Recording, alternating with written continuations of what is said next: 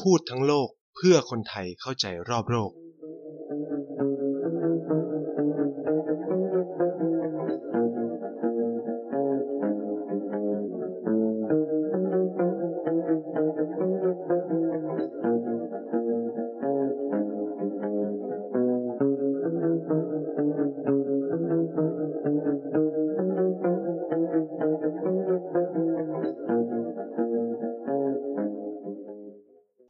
วัสดีครับกลับมาพบกันอีกแล้วนะครับ กับรายการพูดทั้งโลกนะครับ แล้วก็พบกับไนท์เช่นเคยนะครับ ทุกๆวันเสาร์นะครับสุดสัปดาห์อย่างนี้เราก็เจอกันทาง TPD Podcast นะฮะก็สัปดาห์ที่แล้วเนาะเราก็คุยกันไปเกี่ยวกับประเด็นเรื่องสงครามของขุนศึกในประเทศจีนใช่ไหมครับ ส่วนสัปดาห์นี้เนี่ยก็ตามหัวข้อเลยเนาะนายก็จะมาคุยกันเรื่อง สงครามกลางเมืองในจีนนะครับหรือเราเรียกกันว่า Civil War นะครับซึ่งจะเป็นช่วงรอยต่อเนาะเป็นช่วงรอยต่อระหว่างยุคขุนศึกนะครับแล้วก็เกิดสงครามกลางเมืองกลางเมืองนะครับ ระหว่างฝ่ายประชาธิปไตยเนาะแล้วก็หรือผมไม่อยากจะใช้คำว่าฝ่ายประชาธิปไตยต้องใช้คำว่าฝ่ายชาตินิยมแล้วกันเป็น nationalist เนาะเป็นฝ่ายพรรคชาตินิยมที่เรามักจะ พูดกันชินปากนั่นก็คือพรรคก๊กมินตั๋งใช่ไหมกับฝ่ายคอมมิวนิสต์นะจริงๆเนี่ยแนวคิดคอมมิวนิสต์ในจีนเนี่ยมันเกิดขึ้นมานานพอสมควรนะครับ ตั้งแต่ประมาณปีพันเก้าร้อยสิบกว่าๆเนี่ยครับในช่วงทศวรรษพันเก้าร้อยสิบพันเก้าร้อยสิบเก้าพันเก้าร้อยยี่สิบเนี่ยก็แนวคิดคอมมิวนิสต์เนี่ยก็เฟื่องฟูแล้วในจีนเนาะแต่ว่าบทบาทของ พรรคคอมมิวนิสต์จริงๆเนี่ยเริ่มขึ้นในช่วงประมาณกลางทศวรรษที่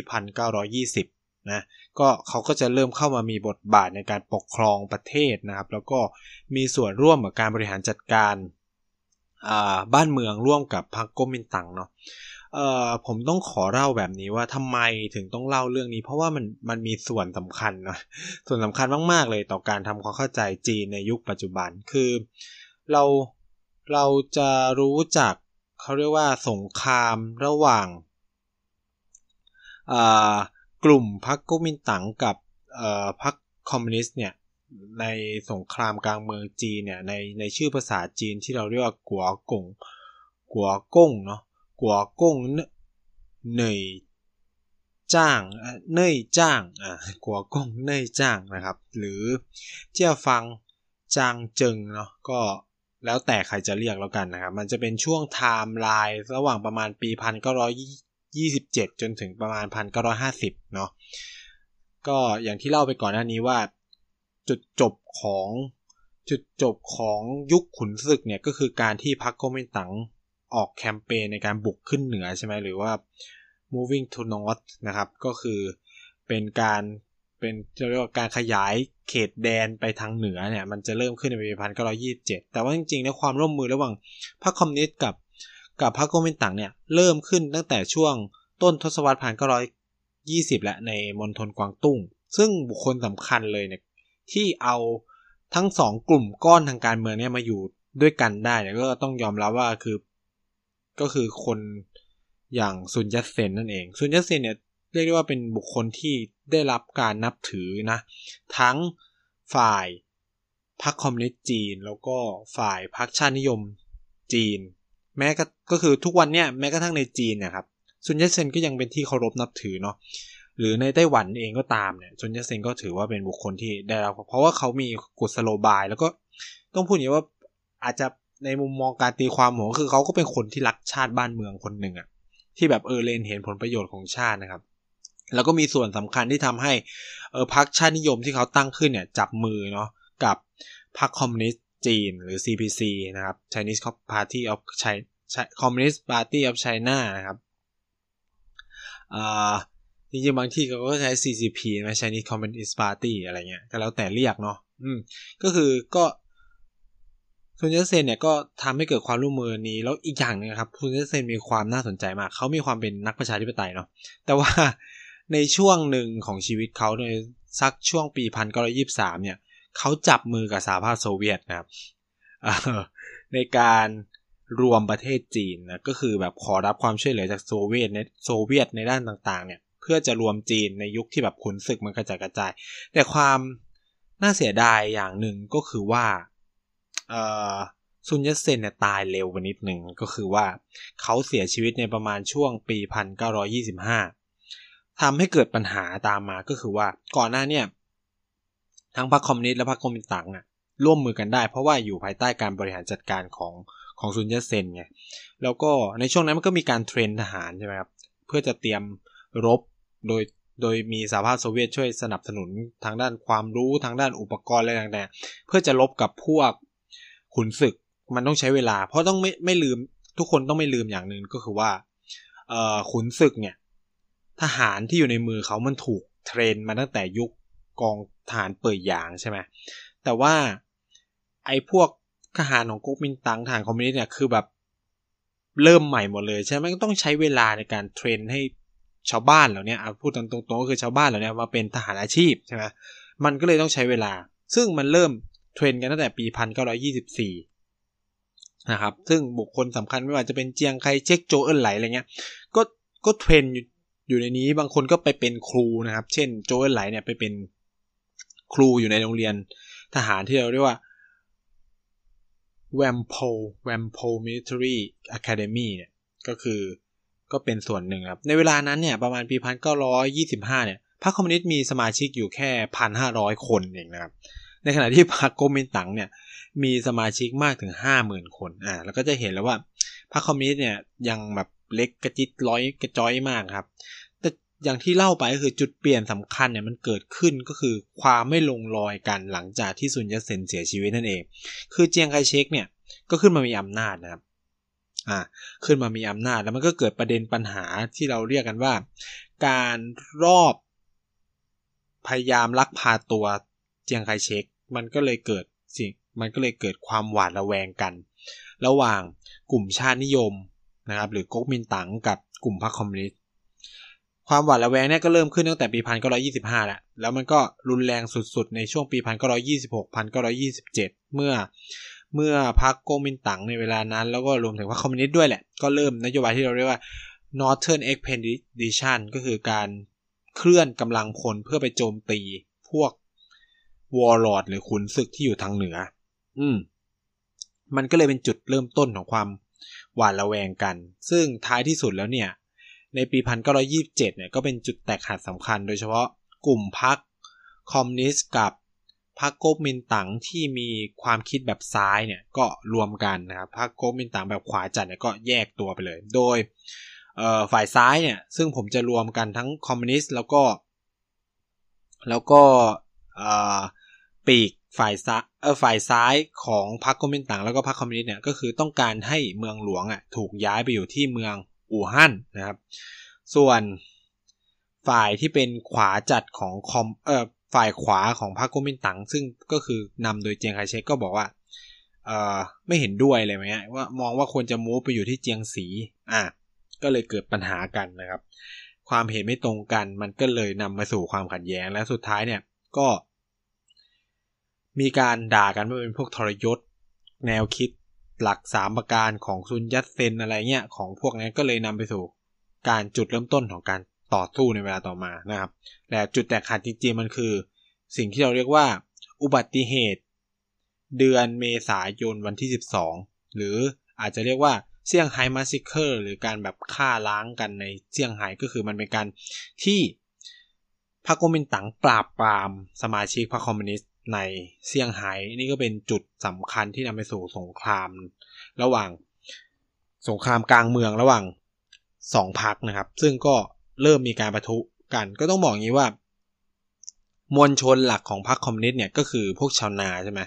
ก็ชาวนาเนี่ยส่วนใหญ่ก็จะอยู่ในเขตในในใช่ไหมไม่ว่าจะเป็นหูหนานใช่ไหมไม่ว่าจะเป็นอานหุยซานตงซาชานโต หรือ จริงๆก็มีแบบในในกวางกวางตุ้งก็มีในกวางโจกวางเจาอะไรก็มีหนานชางอะไรเงี้ยก็คือทางใต้อะไรเงี้ย แต่ว่าก็ถือว่าได้รับความนิยมค่อนข้างน้อยเมื่อเทียบกับพรรคก๊กมินตั๋งใช่ไหมฉะนั้นในช่วงแรกเนี่ยที่มีการสู้รบกันเนี่ยพรรคคอมมิวนิสต์ส่วนใหญ่ก็จะเป็นฝ่ายล่าถอยเนาะแพ้ตลอด ตอนนั้นคือแบบพรรคก๊กมินตั๋งก็วุ่นวายนะวุ่นวายกับการสู้รบกับ กับพวกวอร์ลอดแล้วสุดท้ายเนี่ยตัวเองก็ยึดยึดกรุงปักกิ่งได้ในพันเก้าร้อยยี่สิบแปดแล้วทีนี้ก็แต่ว่าก็ในขณะเดียวกันเนี่ยก็ต้องลบกับพวกพรรคคอมมิวนิสต์ด้วยจนกระทั่งเนี่ยมันเกิดสิ่งที่เราเรียกว่าหนานชาง หนานชาง uprising หรือการลุกคือที่หนานชางในปีพันเก้าร้อยิบเจ็ดซึ่งเรานับกันว่าจุดเนี่ยเป็นจุดเริ่มต้นของสงครามกลางเมืองนะครับ เเกิดขึ้นในวันที่ 1 สิงหาคมปีพันเก้าร้อยิบเจ็ดนะครับ มีการสู้รบกันแล้วก็แน่นอนว่าพรรคก๊กมินตั๋งก็มองว่าเนี่ยมันคือกบฏเนี่ยก็ส่งทหารลงไปปราบนำไปสู่สิ่งที่เราเรียกว่า การเดินทางไกล10ปีนะเทเอ่อนำไปสู่การเขาเรียกว่าการเกิดขึ้นของสงคราม กลางเมืองในยุคในช่วงแรกนะที่มันจะมีช่วงเวลา 10 ปี แล้วอีกอย่างนึงก็คือว่ามันนำไปสู่สิ่งที่เรารู้จักกันดีก็คือลองมาร์ชใช่ไหมคือการเดินทางไกลของเหมาเจ๋อตุงนะครับ มันเกิดจากการที่เขาพ่ายแพ้นะครับในช่วงประมาณต้นทศวรรษพันเก้าร้อยสามสิบเนาะให้กับฝ่ายก๊กมินตั๋งที่เจียงซีทำให้ต้องเดินทางไกลมากนะครับ เป็นเวลาแบบประมาณเปือกปีอะลองม้าเนี่ย ระยะทางเนี่ยเดินประมาณพันหนึ่งหมื่นสองพันห้าร้อยกิโลเมตร หรือ ถ้าแบบเราดูหนังจีนคือประมาณสองหมื่นห้าพันลี้อะเออ เดินไกลมากนะครับ คือถ้าไปดูแมปเนี่ย จากมณฑลเจียงซีแล้วเขาอ้อมเข้าไปข้างในนะอ้อมเข้าไปในแล้วก็ไปสุดที่มณฑลซานซีเนี่ยคือไกลมากเจียงซีเนี่ยอยู่ทางใต้ ส่วนซานซีเนี่ยขึ้นไปทางเหนือเลยนะครับ คือเดินไกลมาก แต่ในขณะเดียวก็คือเขาก็สามารถเกรนเขาเรียกว่า สามารถ สร้างมวลชนของตัวเองระหว่างการเดินทัพได้ แต่ก็ต้องบอกว่าก็คือเหมือนโดนไล่นะ ก็คือแพ้มาตลอดนะครับ โดนไล่ โดนไล่ โดนไล่ โดนไล่นะครับ ก็พ่ายแพ้มาตลอด เป็นจุด เป็นจุดตกต่ำของพรรคคอมมิวนิสต์ในช่วงหนึ่ง คือ ต้องพูดกันว่า Civil War ในช่วงแรก หรือสงครามกลางเมืองในช่วงแรกของของจีนเนี่ย เอ่อ พรรคคอมมิวนิสต์เป็นฝ่ายเสียเปรียบเนาะ ในขณะที่ก๊กมินตั๋งเป็นฝ่ายได้เปรียบ แต่ว่าจุด เปลี่ยนสำคัญเลยก็เกิดขึ้นในประมาณช่วงปลายปี 1936 นะครับ หรือที่เราจะรู้จักในชื่อเหตุการณ์อุบัติเหตุที่ซีอานนะครับ เมื่อเหล่าแม่ทัพในพลทั้งหลายของก๊กมินตั๋งเนี่ย อย่างจางเสวียงหรือหยางหูเชิงเนี่ย นางหูเจิงแล้วแต่แล้วแต่ใครจะอ่านนะครับ จับตัวเจียงไคเชกครับ คือในพลในทหารในกองทัพของพรรคก๊มินตั๋งเนี่ย จับตัวเจียงไคเชกแล้วก็บอกแล้วก็บังคับนะครับ ให้เจียงไคเชกยอมที่จะร่วมมือกับพรรคคอมมิวนิสต์ในการปราบปรามญี่ปุ่นนะครับ คือจุดเปลี่ยนเลยคือการที่ญี่ปุ่นบุกแมนจูกัว หรือแมนจูเรียนั่นเองนะครับ เกิดขึ้นในประมาณช่วงปี 1936 นะครับ จุดเนี้ยมันทำให้พรรคก๊กมินตั๋งกับพรรคคอมมิวนิสต์ต้องตัดสินใจมาหันมาร่วมมือกันเพื่อปราบญี่ปุ่นนะครับ ซึ่งมันก็เป็นช่วงเวลาที่มีความสำคัญ เพราะช่วงเวลานี้เองครับเป็นช่วงที่พรรคคอมมิวนิสต์สามารถสร้างศรัทธาในหมู่ประชาชนชาวจีนได้เป็นจำนวนมากนะครับเพราะว่าเขาเป็นฝ่ายหลัก ในการลบกับญี่ปุ่นด้วย คือแบบมีความจริงจังกับการลบกับญี่ปุ่น แล้วก็ใช้เขาเรียกว่ากอริลลาวอหรือกองการลบแบบกองโจรอะไรเงี้ย คือถ้าใครไปดูหนังชาตินิยมจีนนะครับ จะมีการผลิตช่วงนี้เยอะมาก โดยเฉพาะช่วงหลังๆมานี้ แต่ก่อนในพรรคคอมมิวนิสต์จีนเนี่ยจะค่อนข้างโอเคกับญี่ปุ่น จนหลังๆ เมื่อเขามีปัญหาเรื่องหมู่เกาะเตียวหยูหรือหมู่เกาะเซนกากุเนี่ยก็มีการผลิตช่วงเวลาเนี่ยออกมาเยอะมากในชื่อก็คือการที่ พรรคคอมมิวนิสต์ลบกับญี่ปุ่นอะไรเงี้ยก็จะเห็นภาพชัดมากนะครับว่าเออช่วงเวลานี้เป็นช่วงที่พรรคคอมมิวนิสต์ได้ได้ได้รับความนิยมสูงมากนะ แล้วก็มีการฟอร์มเขาเรียกว่ากองทัพเฉพาะกิจระหว่างฝ่ายชาตินิยม แล้วก็ฝ่ายพรรคคอมมิวนิสต์ขึ้นมา เพื่อสู้กับญี่ปุ่นด้วยนะ ซึ่งมันเกิดขึ้นประมาณปี 1940 นะคือมันก็คือสงครามโลก สงครามโลกเนี่ยมันเริ่มประมาณปี1939ใช่ไหมจนถึง1945แต่จริงๆแล้วเนี่ยสงครามโลกในฝั่งเอเชียเริ่มขึ้นก่อนนะครับ ก็คือช่วงที่ ช่วงที่ญี่ปุ่นเลิกบุกเข้าไปยึดแมนจูกัวนั่นเองเนาะมันเห็นไหมเขาก็คือลบกันมาตั้งแต่ปี1937แหละ แต่ว่าไม่ผมไม่รู้ว่าทำไมเขาถึงนับในปีพันเก้าร้อยสามก็อาจจะเป็นเพราะว่านับตอนที่ เยอรมันบุกโปแลนด์อะไรเงี้ยก็เลยนับเป็นสงครามโลก คือจริงๆอะญี่ปุ่นเนี่ยไม่ได้แคร์เหมือนที่เหมือนที่นท์เคยเล่าไปกับคุยกับกันก็คือตอนตอนที่บุกนั่นก็คือ ญี่ปุ่นไม่ได้แคร์สันนิบาตชาติแล้วตอนนั้นอะไรเงี้ยก็เห็นแบบก็ลบยึดกันชิบหายไปปวงเลยฉันก็เลยทำบ้างเลยครับ ก็เลยบุกจีนทำให้ทั้งสองกลุ่มเนี่ยก็เลยต้องผนึกกำลังกันนะครับ ก็เป็นประวัติศาสตร์ของชาติจีนเขาอีกครั้งเหมือนกันนะครับ เพราะว่า มันก็ต้องพูดอย่างนี้ว่า มันไม่ได้เกิดสิ่งเหล่านี้มานานมาก คือเอาจริง ๆ ญี่ปุ่นเนี่ยยึดจีนเนี่ยตั้งแต่ประมาณพันเก้าร้อยสามสิบสามแล้วนะ แต่ด้วยความที่มันเกิดสงครามการเมืองกลางเมืองที่แบบย่ำแย่มากเลย ก็เลยทำให้เขารวมทัพกันไม่ได้สักที จนกระทั่งปีพันเก้าร้อยสามสิบหกแบบที่เล่าไปก็คือ มันเกิดการจับกลุ่มตัวเซียงไคเชก ทำให้เขาสุดท้ายก็คือยอมที่จะร่วมมือกันนะครับ กับเหมาเจ๋อตุง หรือพรรคคอมมิวนิสต์ในเวลานั้นเพื่อรบกับญี่ปุ่น อืมซึ่งเอาจริงเนี่ยมันก็มีพื้นที่ที่อ่าเขาเรียกว่าอะไรอะพรรคก๊กมินตั๋งอะ control ได้จริง ๆ กับพื้นที่ที่เป็นพรรคคอมมิวนิสต์ดูแลอะไรเงี้ยซึ่งสุดท้ายแล้วเนี่ย แต่ว่าก็ต้องพูดอย่างนี้ว่า สุดท้ายเนี่ยญี่ปุ่นก็คือโจมตี ฝ่ายก๊กมินตังหนักมาก เพราะว่าก๊กมินตังส่วนใหญ่จะยึดเมืองใหญ่ได้ใช่ไหมแล้วก็เหมือนเป็นตัวแทนของรัฐบาลด้วยอะไรเงี้ย มันก็เลยถูกญี่ปุ่นโจมตีอย่างหนัก แล้วก็นี่ก็เป็นจุดสำคัญที่ทำให้เขาเรียกว่ากองทัพหรือพละกำลังของฝ่ายชาตินิยมเองเนี่ยก็ลดน้อยถอยลง คือเราต้องมามองอย่างว่าในช่วงสงคราม กลางเมืองหรือสงครามโลกในเวลานั้นเนี่ยพรรคคอมมิวนิสต์กับพรรคชาตินิยมเนี่ยมันมีแนวคิดที่ต่างกันมากเลย แน่นอนก็คือง่าย ๆ คือ หลักคิดว่าด้วยคอมมิวนิสต์กับหลักคิดว่าด้วยชาตินิยมมันต่างกันอยู่แล้ว แล้วเมื่อเราไปดูเกี่ยวกับพื้นที่ในการควบคุมเนาะมันก็จะเห็นชัดว่าเอ่อพรรคคอมมิวนิสต์จีนเนี่ย control หรือควบคุมพื้นที่ทางตอนเหนือของจีนเป็นหลักในขณะที่พรรคชาตินิยมเนี่ยจะควบคุมพื้นที่ทางใต้ ซึ่งนี่ก็จะมีจุด ต่างสำคัญก็คือคนใต้กับคนเหนือคือถ้าคือถ้าใครไปจีนก็จะเห็นนะครับว่าคนใต้คนภาคใต้ของจีนเนี่ยจะมีลักษณะพิเศษหลาย ๆ อย่างมากๆนะครับในขณะที่คนเหนือก็จะมีอีกลักษณะหนึ่งเนาะ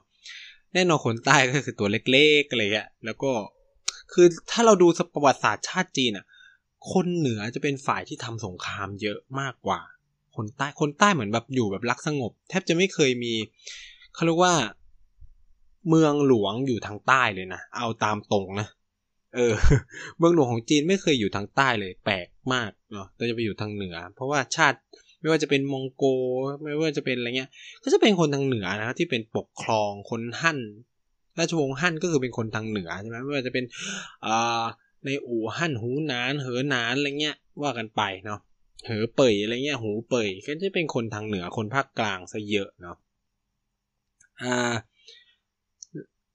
นนี้ก็จะเป็นความต่างสำคัญ แล้วก็พอจุดสิ้นสุดก็คือเมื่อสงครามโลกครั้งที่สองเนี่ยจบลงเนี่ยมันก็นำมาสู่จุดเปลี่ยนสำคัญก็คือ ตอนนั้นเนี่ยนายพลของอเมริกาครับ ชื่อว่าจอร์จมาเชลเนี่ยก็มาที่จีนเพื่อจะเข้าร่วมการประชุมว่าด้วยการหยุดยิงระหว่างพรรคคอมมิวนิสต์จีนกับพรรคชาตินิยมใช่ไหมเพื่อให้มันแบบหยุดลบกันทันทีเถอะอะไรเงี้ยอ่า ก็สงครามมันจบปีพันเก้าร้อยสี่สิบห้านะครับ ก็มีการลงนามกันจริง ๆ นะ ก็มีการลงนามมีการคุยกันเรื่องการลดกำลังทางการทหารอะไรเงี้ย ซึ่งในเวลานั้นเนี่ยพรรคก๊กมินตั๋งเนี่ยลดจำนวนกองทัพลงไปถึง 1.5 ล้านคนเลยนะ ซึ่งส่วนใหญ่เนี่ยก็คือมันเป็นทัพของพวกขุนศึกนั่นเอง ก็คือไม่ใช่เป็นแบบกองทัพที่เจียงไคเชกดูแลเองอยู่แล้วอะไรเงี้ย อ่ามันก็ทำให้เขาเรียกว่า พวกนี้ก็ถูกปลดไปแต่น่าสนใจนะครับก็คือว่าไอการปลดไปของพวกนี้ก็คือพรรคคอมมิวนิสต์ก็เลือกที่จะช้อนคนพวกเนี้ยเข้ามาอยู่ในกองทัพปลดแอกประชาชน หรือ People Liberation Army เนี่ยก็เนี่ยถามว่าคำถามก็คือว่าเฮ้ยแล้วแล้วพรรคคอมมิวนิสต์ปลดทหารตัวเองไหมก็ปลดนะแต่ไม่ได้ปลดเป็นจำนวนมาก ขนาดนั้นเนาะแล้วอีกจุดเปลี่ยนสำคัญก็เลยก็คือว่าพรรคคอมมิวนิสต์สามารถเคลื่อนขึ้นไป ยึดบริเวณพื้นที่แมนจูกัวได้ทั้งหมด คือถ้าเราไปดู map เนี่ย จะเห็นได้เลยพื้นที่ทางเหนือทั้งหมดตกไปอยู่ในมือของพรรคคอมมิวนิสต์แบบถาวรเลยต้องใช้คำนี้ แล้วก็ยึดพื้นที่สำคัญได้เป็นจำนวนมากนะครับ อ่า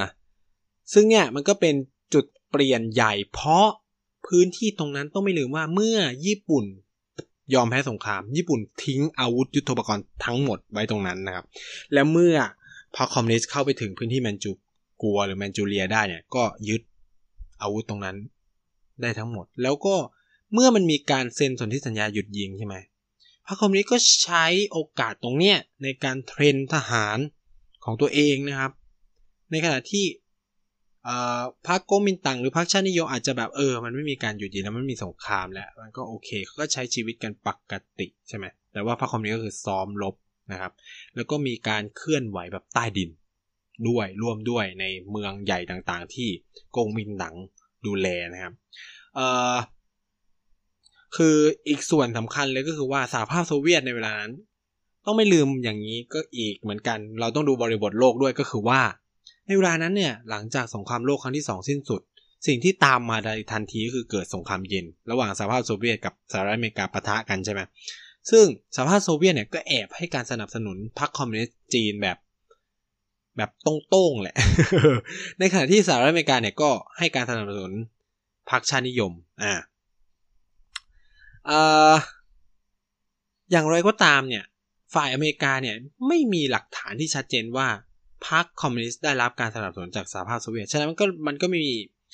อะไรที่จะเป็นหลักเป็นฐานที่จะเปิดฉากโจมตีพรรคคอมมิวนิสต์ถูกไหมอ่า มันก็เลยต้องอยู่ในสภาพที่แบบลงนามในสนธิสัญญาหยุดยิงนะครับ คือ แม้ว่าพรรคคอมมิวนิสต์เนี่ยจะมีการลดกำลังทหารของตัวเองเหมือนกัน แต่ก็มีการเทรนทหารอยู่เรื่อยๆ ในช่วงที่ อ่า อยู่ในการหยุดยิงระหว่างสองฝ่ายอะไรเงี้ย อย่างไรก็ตามนะครับ ในวันที่ 26 มิถุนายน ปี 1960 1946 เนี่ยข้อตกลงหยุดยิงระหว่างสองฝ่ายก็เป็นอันยุตินะครับ โดยที่อันนี้เอาจริงๆผมก็ยังนักประวัติศาสตร์หลายคนก็ยังแบบ ไม่แน่ใจว่ามันเกิดอะไรขึ้นเนาะมันก็มีการยุติสงครามอาจจะแบบมี ฝ่ายใดฝ่ายหนึ่งอาจจะเริ่มปะทะเปิดฉากโจมตีก่อนนะครับทำให้ประเทศจีนเนี่ยกลับเข้าสู่ยุค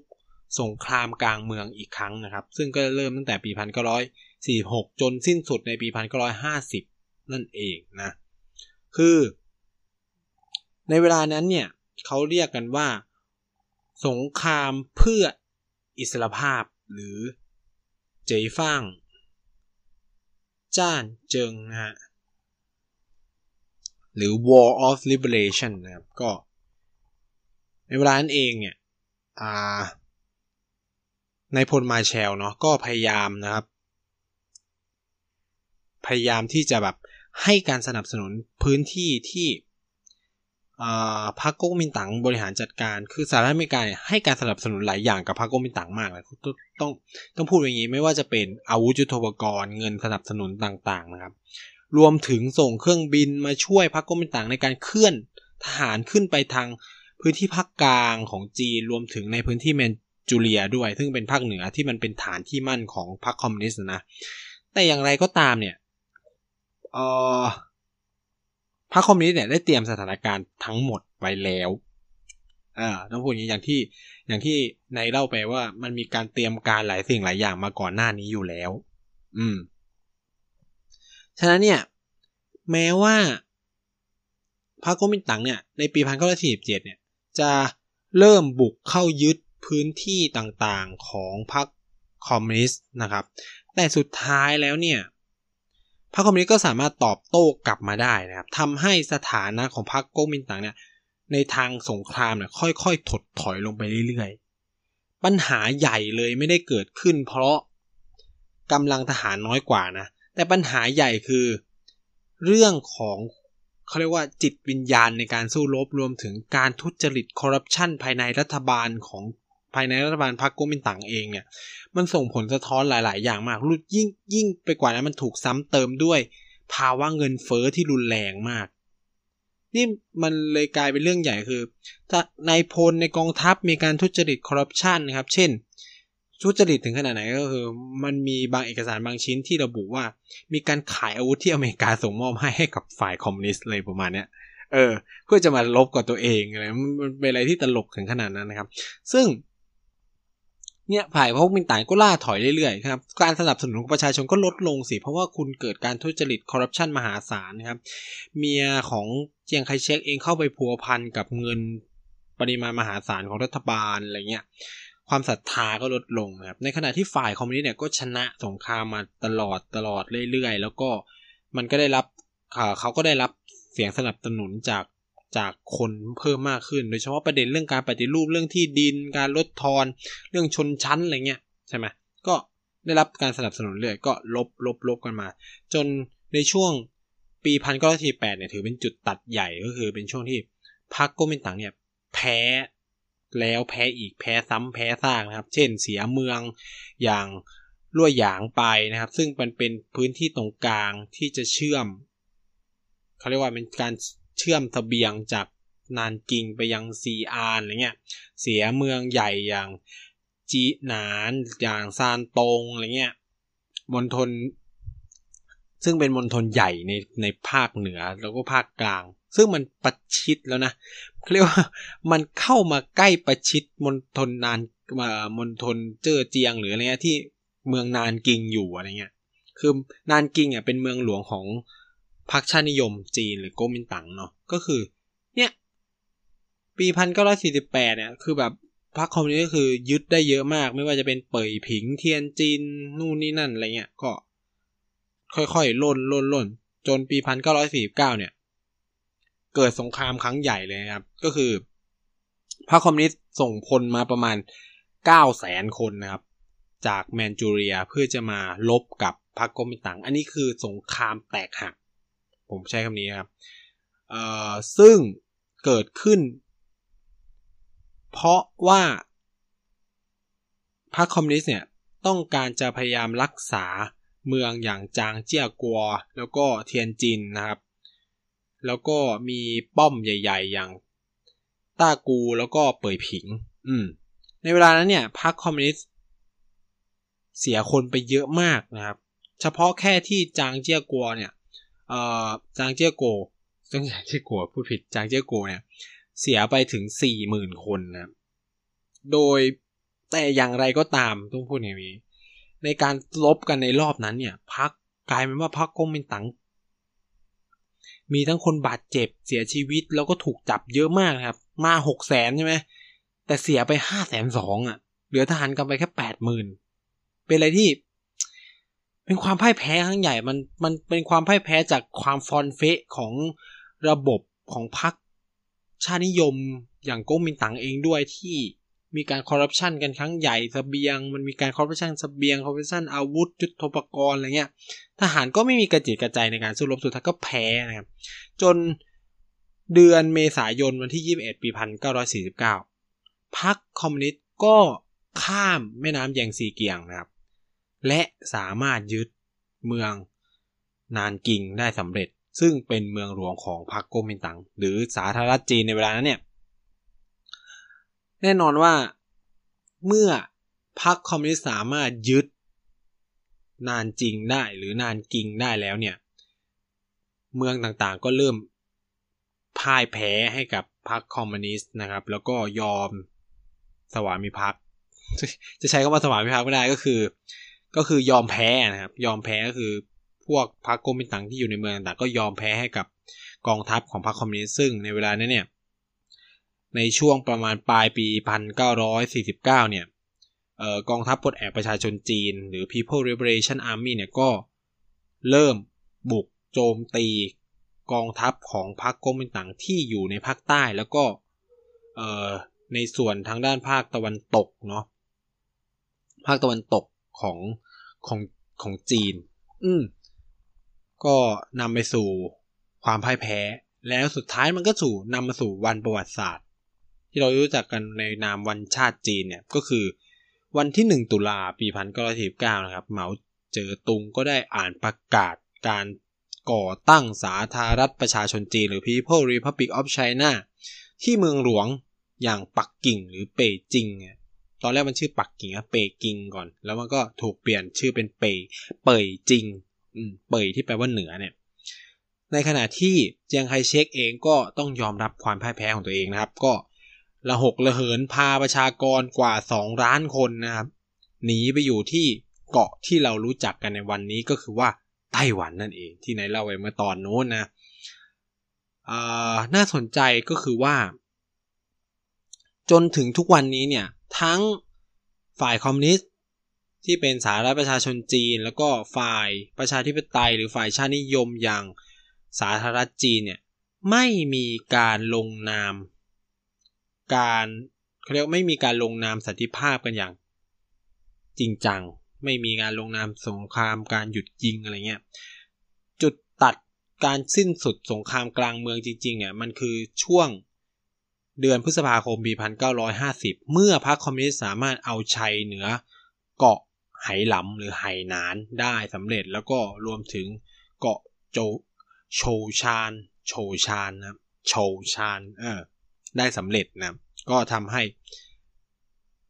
เป็นการสิ้นสุดของสงครามกลางเมืองอย่างแท้จริง แล้วก็ทำให้พรรคก๊กมินตั๋งต้องไปอยู่ในเกาะไต้หวัน จนกระทั่งถึงทุกวันนี้ แม้ก็พยายามจะแบบกลับมายึดจีนยังไงก็ยึดไม่สำเร็จนะเหตุผลสำคัญที่ทำไมพรรคคอมมิวนิสต์ไม่สามารถไปเกาะไต้หวันได้ ผมก็เล่าแล้วก็คือสหรัฐอเมริกาส่งเรือรบมา ก็ทำให้มันไม่สามารถทำอะไรต่อได้แล้วเนี่ย เออ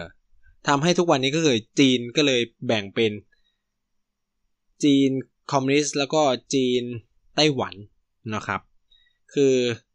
ไม่รู้แหละใครจะบอกว่ามันเป็นจีนเดียวสองจีนหรือจะแบบไต้หวันเป็นประเทศอะไรนะเคยพูดไปแล้ว คือมันอยู่ที่